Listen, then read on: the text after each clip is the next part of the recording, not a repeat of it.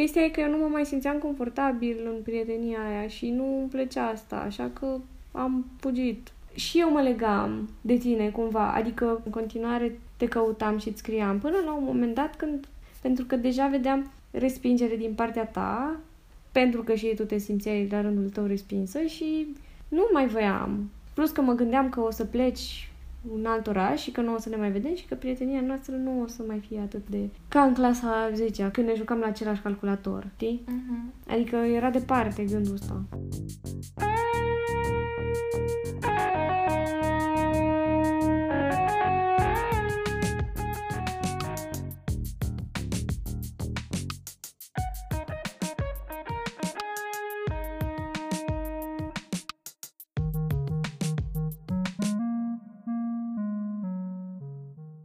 Prima dată ne-am apropiat super mult.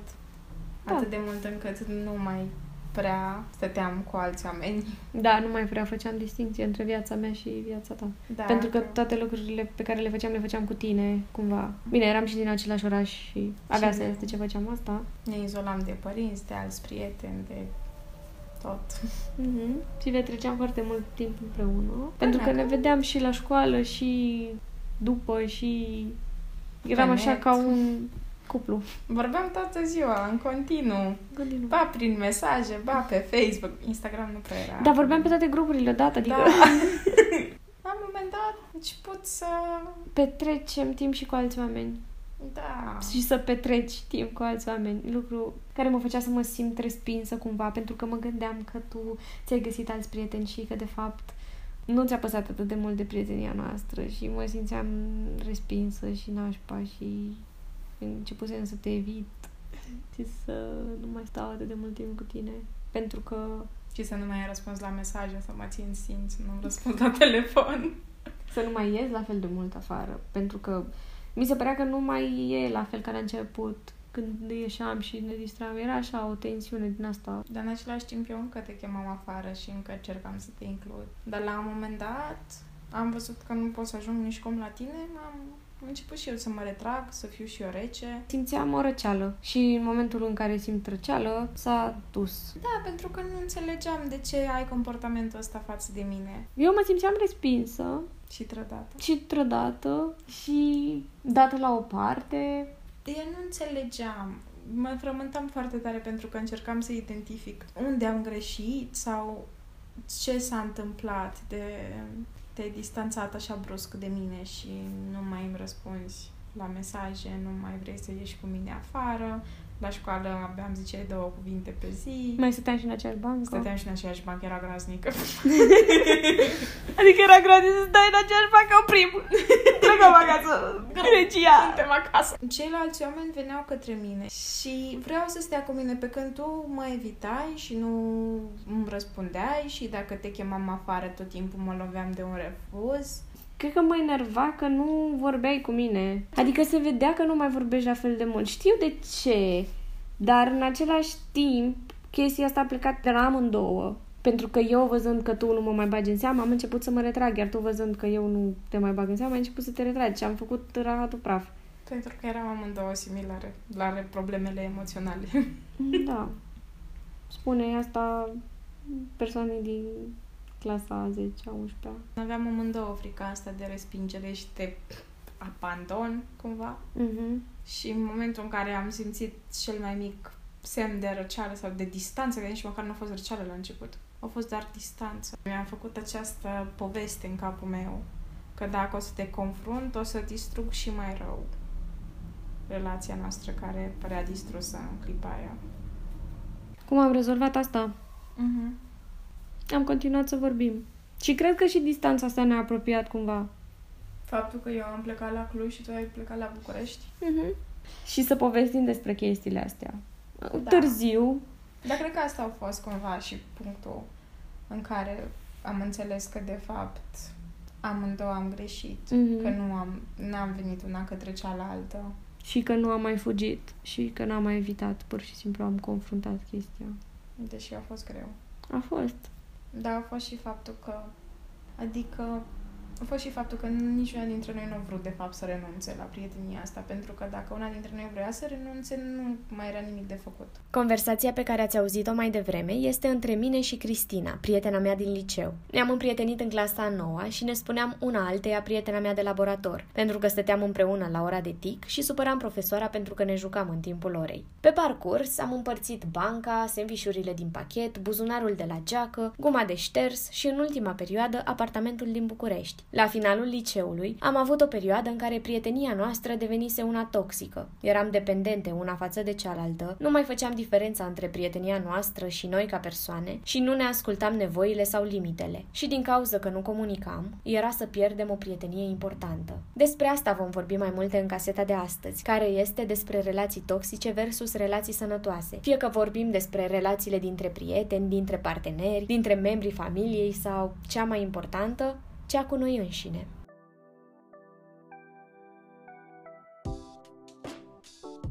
Omul este o ființă profund socială. Asta este una dintre condițiile supraviețuirii noastre. Ne spune Diana Lupu, psihoterapeut relațional în formare. Și poate că mai mult ca niciodată, în special în această perioadă, conștientizăm nevoia noastră de conectare, nevoia de a stabili relații și mai mult decât atât, nevoia de a lucra la relațiile noastre. Și aici mă refer la toate tipurile de relații cu care ne întâlnim în viața noastră. Fie că este vorba despre o relație de cuplu, una de prietenie sau Uh, cele mai întâlnite tipuri de relații din care ne-am, uh, cu care ne-am întâlnit relațiile de familie. De cele mai multe ori de aici pornește toată învățătura noastră legată despre ceea ce înseamnă o relație. Și e important să ne gândim că eu am nevoie să am relații sănătoase, eu am voie să am relații sănătoase și eu vreau relații sănătoase. De calitatea vieții noastre depinde foarte mult și calitatea relațiilor noastre. Și așa cum foarte frumos spune și Esther Perel, atunci când alegi alegi un,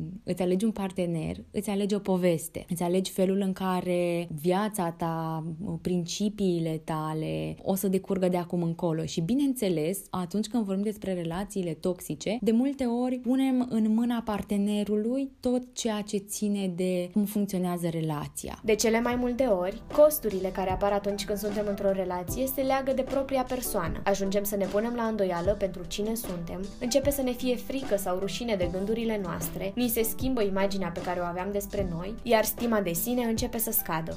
Avem parte de dominare, avem partea de control, poate persoana cu care ne aflăm într-o relație toxică ne spune că trebuie să facem anumite lucruri, ne refuză propriile inițiative, propriile propuneri, plăceri. Deci suntem cumva îndepărtați de ceea ce ne place. Ne interzice anumite oportunități, um, ne întâlnim cu o gelozie excesivă. Asta intră toate în partea de, de dominare. Un alt element al relațiilor toxice este critica și învinovățirea. Ne caută mereu defecte sau mereu apar aceste glumițe în care avem poate parte de insulte, poate de critici, însă într-un mod repetitiv toate mesajele acestea sunt înmagazinate de creierul nostru. Și atunci toate aceste defecte și critici continue, faptul că niciodată nu este mulțumit sau pe deplin mulțumit față de ceea ce spunem, ceea ce gândim, ceea ce ne dorim să facem, lasă o amprentă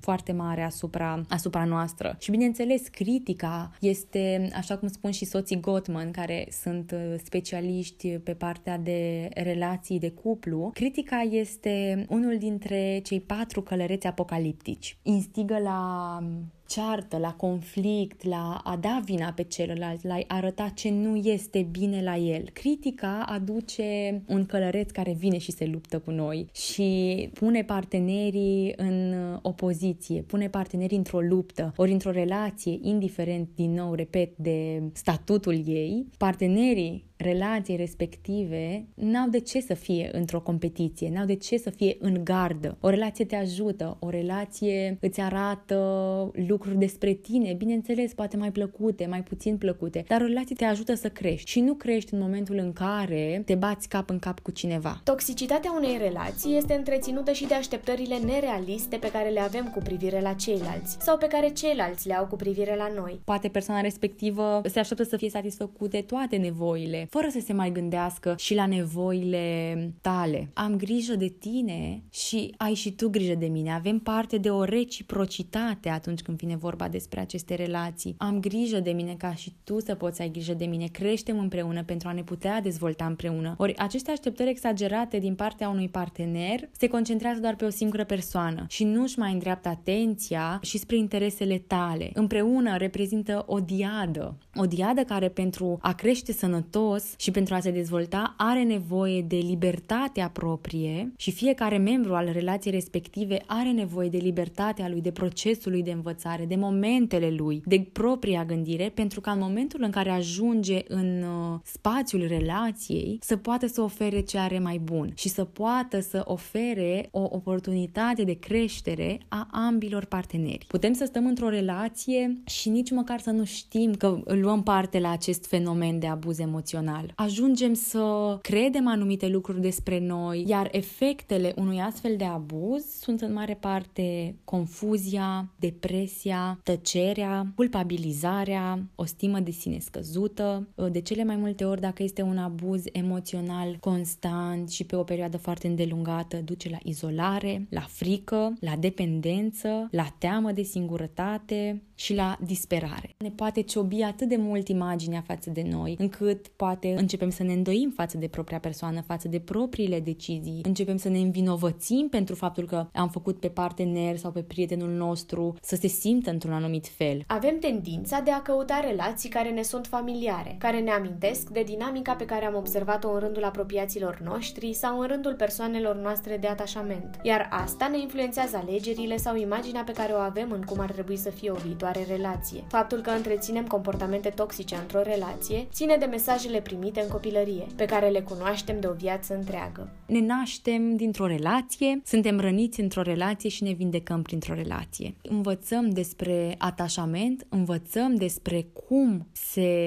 desfășoară relațiile, care este dinamica lor încă de când ne naștem, încă de când suntem la sânul mamei noastre. Și pe măsură ce creștem, observăm în jurul nostru părinții noștri, bunicii noștri, uh, membrii familiei noastre care ne vizitează și care sunt apropiați și observăm dinamica lor. Chiar dacă suntem mici copii și poate mulți cred că e în regulă, nu-și dă seama, este mic. E bine, ba da, primul limbaj cu care copilul se naște este limbajul afecțiunii și el poate să fie interpretat prin mimică, prin uh, tonul vocii, prin bătăile inimii. Îi observă cum se poartă părinții, cum își manifestă iubirea, cum își manifestă mulțumirea și aprecierea. Și dacă nu se întâmplă asta, astea toate transmit un, un mesaj despre relații. Pot să transmită că în, în relații ești foarte rănit, relațiile poate nu merită atenție pentru că o să fii mereu dezamăgit, ai grijă, ferește-te de ele. Și poate de multe ori cădem în capcana în a alege un prieten sau ne alege o, o relație intimă, toxică. Dar nu este de condamnat asta, dacă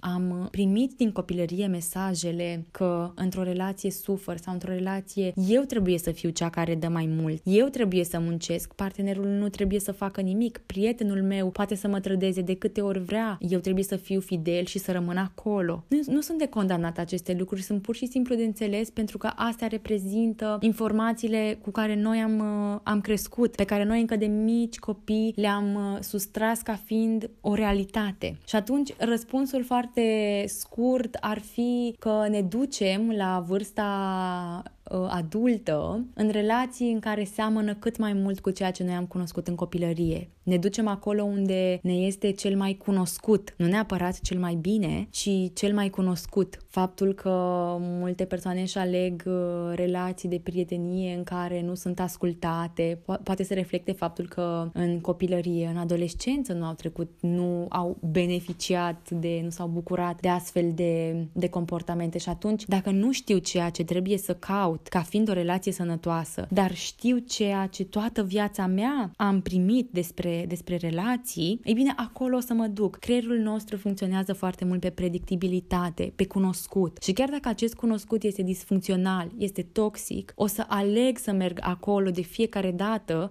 pentru că asta știu, cu asta m-am obișnuit, cu asta am trăit. Și revenirea sau transformarea unor, unui astfel de, unor astfel de mesaje este extrem de provocatoare. Printre aspectele care ne indică faptul că suntem într-o relație sănătoasă, se numără și reciprocitatea, validarea din partea partenerului și disponibilitatea, dar și angajamentul față de relație, intimitatea și vulnerabilitatea. Este de asemenea important ca într-o relație să existe un raport mai mare de emoții pozitive decât negative. Există studii care spun că este nevoie de cel puțin 5 interacțiuni pozitive la una negativă, ca relațiile să evolueze și să nu se deterioreze. Până acum câțiva ani nu exista această întrebare de relație sănătoasă sau toxică, ci pur și simplu nevoia de a avea relație era atât de mare încât nu eram foarte atenți la calitatea lor. E important să ne gândim la mediul în care se desfășoară relația respectivă, la mediul pe care îl creează relația respectivă. Și dacă poți să răspunzi cu da la următoarele aspecte pe care le voi enumera, înseamnă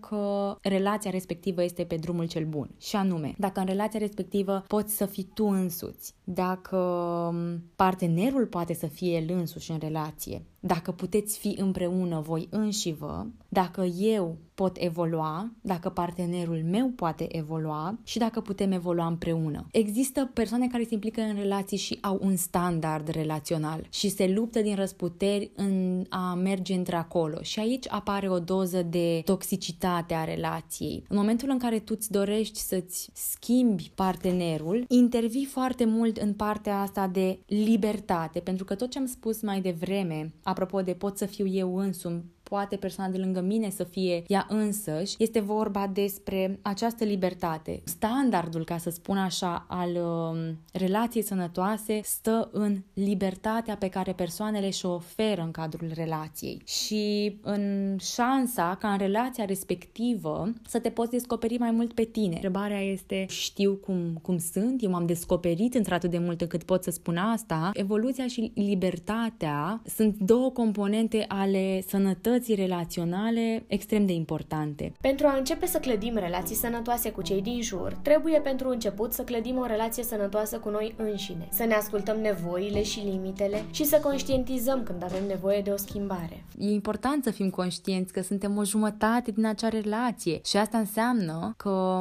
suntem pe jumătate responsabili de parcursul relației respective, de calitatea acestea, de toxicitatea ei, pentru că de multe ori inconștient contribuim la toxicitatea relației, întreținem comportamentele toxice din relație. Pentru a face o schimbare, este important în orice proces din viața noastră să conștientizăm că avem nevoie de schimbarea respectivă. Așa că ăsta este primul pas, să conștientizăm ce e de schimbat, apoi să vedem cum putem să facem acest lucru. Însă după conștientizare vine și partea de acceptare, pentru că uneori această conștientizare pare să vină cu foarte multă durere, cu foarte multă respingere. Creierul nostru se va întreba, dar cum o să fie? O să fiu în siguranță? Mai bine rămân așa cum sunt acum, pentru că eu asta știu și aici am predictibilitate, știu dacă o să, o să fac un anumit lucru, o să se întâmple asta, dacă o să am grijă de partenerul meu, el totuși o să fie aici, nu o să fiu singur. Și aici vine o piedică pentru o schimbare comportamentală. Însă spuneam de